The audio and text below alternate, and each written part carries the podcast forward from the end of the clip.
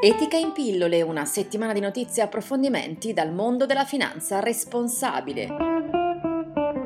Le notizie. Includere i rischi ambientali nelle strategie di investimento per i fondi pensione europei è diventato obbligatorio a partire dal 24 novembre. Il Parlamento comunitario ha infatti approvato gli emendamenti alla direttiva EPAP 2 relativa alle attività e alla vigilanza degli enti pensionistici aziendali o professionali, che impone ai gestori dei fondi l'adozione di criteri ESG, cioè ambientali, sociali di buona governance, nelle scelte di investimento. Accordi in tal senso esistevano già in diversi paesi Paesi membri, ma questo è un voto dal forte valore simbolico, rappresenta la linea dell'Unione Europea verso una finanza più sostenibile e attenta all'ambiente.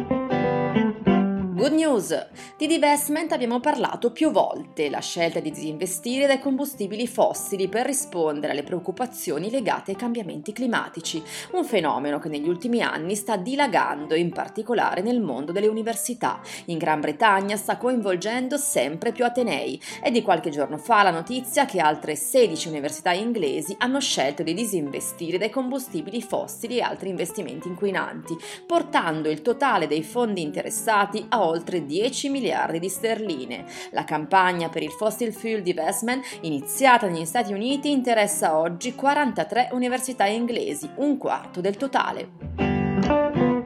Green News. Il governo metropolitano di Tokyo ha emesso bond per 93 milioni di dollari per finanziare progetti di efficienza energetica. Lo ha annunciato a ottobre Yuriko Koike, il governatore della capitale giapponese. Beneficiari progetti di efficienza energetica come l'installazione di pannelli solari e di lampade a LED negli edifici di proprietà del governo. La sottoscrizione delle obbligazioni andrà avanti fino al prossimo 5 dicembre.